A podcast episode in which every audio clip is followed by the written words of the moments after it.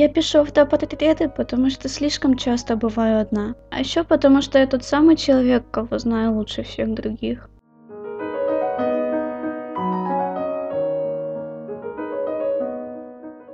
Бесспорно, тему страданий Фрида обыгрывала чаще, чем любую другую, но не ощутив ее боль, ее одиночество, ее нечеловеческую силу духа и тягу к жизни, мы не сможем в понимании ее работ проникнуть дальше свой окрас. Карл Вильгельм Кало, ювелир в третьем поколении, прибыл в Мексику в возрасте 19 лет и спустя некоторое время изменил имя на Гильермо и женился на местной девушке Марии Кардена, родившей ему двух дочерей. Но супруга не отличалась крепким здоровьем и вскоре скончалась, а Гильермо в ту же трагическую ночь попросил у своего работодателя Антонио руки его дочери Матильды – не прошло и пару месяцев, как Матильда и Гильермо сыграли свадьбу, а дети от первого брака Магдалена и Кармен были отправлены в детский приют при монастыре. Матильда родила Гильермо третью дочь. При крещении малышка получила в качестве первых двух имен имена своих сестер Магдалена и Кармен, но прославить и превратить в символ ей было суждено свое третье имя – Фрида.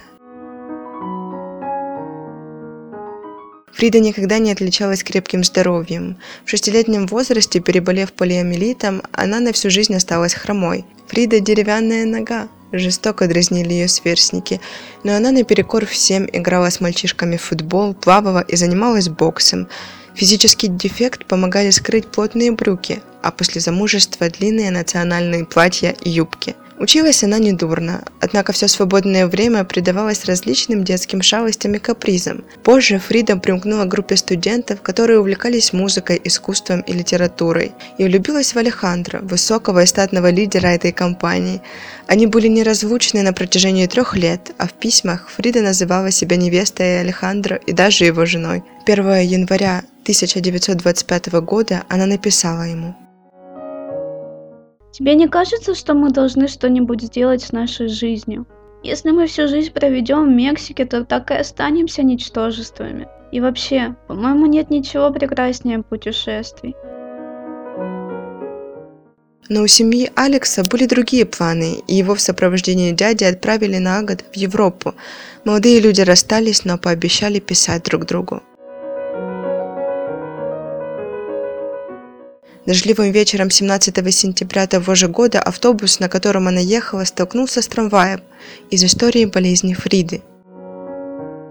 Разрушение третьего и четвертого поясничных позвонков, переломы тазовых костей, перелом правой стопы, вывих левого локтя, глубокая рана брюшной полости, произведенная металлическим стержнем, острый перитонит, цистит – Месяцы неподвижного бездействия были мучительны. Именно в это время она попросила у отца кисти краски. Гильермо был счастлив, что его дочь реализовалась как творческая личность. Для Фриды был сделан специальный подрамник, позволявший писать лежа. Под балдахином кровати прикрепили большое зеркало, чтобы Фрида могла видеть себя. За годы творчества она создала, пожалуй, самое большое количество автопортретов. В 22 года Фрида Кало поступила в один из самых престижных институтов в Мексике. Там Фрида и встретила своего будущего мужа Диего Риверу, который только вернулся домой из Франции. На самом деле он ничей муж, сказала однажды Фрида о Диего, с которым вступала в брак дважды. Фрида не собиралась становиться художником, а занималась на подготовительных курсах, чтобы поступать на медицинский факультет. В свое время говорили, что она занялась живописью только для того, чтобы познакомиться с Диего.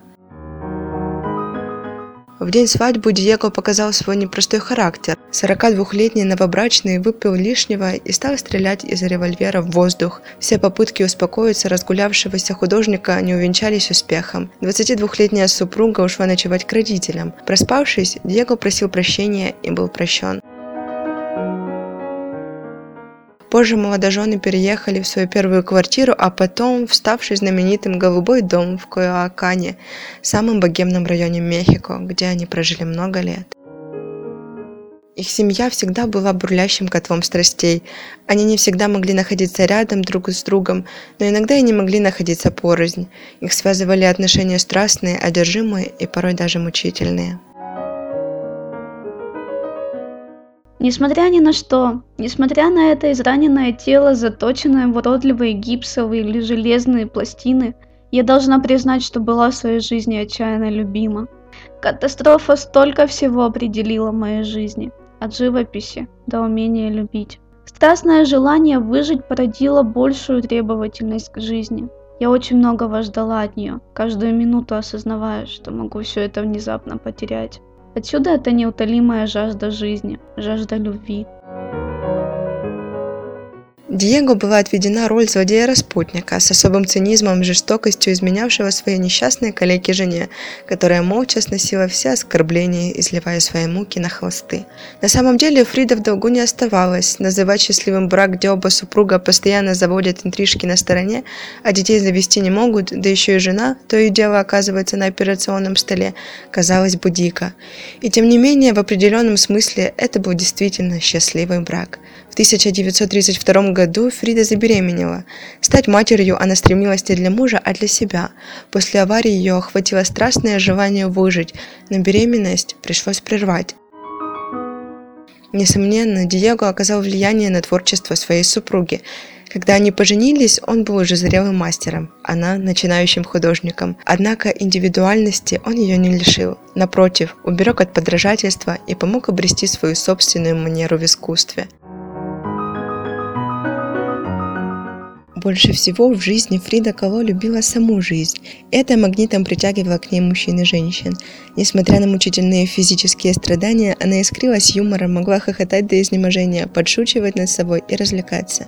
И только взяв кисть, позволяла себе думать о неизбежном. Она мечтала о продолжении своего рода, но та страшная авария не позволила ей иметь детей. Три беременности закончились трагично, и тогда она стала рисовать детей чаще всего мертвых. Хотя большинство ее картин, натюрмортов, пейзажей пронизаны пронизаны светом и солнечными лучами. Со временем картины Фриды стали расти в цене, это позволяло надеяться на финансовую независимость. Появилась надежда на то, что она сможет быть с мужем на равных, но вскоре Диего заговорил о разводе. Фрида и Диего порознь один год. Как утверждала художница, Диего сам предложил ей снова стать его женой. Но было понятно, что Фрида, оставшаяся без помощи близких, без каких-либо сбережений, недолго смогла бы прожить одна. Средства, вырученные от продажи картин, над которыми Фрида работала не более трех часов в день, не покрывали всех расходов. Бесчисленные обращения к врачам, повторные операции на позвоночнике, ампутация ноги из-за начинавшейся гангрены. За несколько месяцев до ее смерти была организована организована первая и единственная выставка работ Фриды, на которой она присутствовала. В ночь на 31 июля 1954 года Фрида отдала Диего кольцо, купленное к 25-летию их первой свадьбы. Он спросил, почему она вручает ему подарок заранее, и она ответила.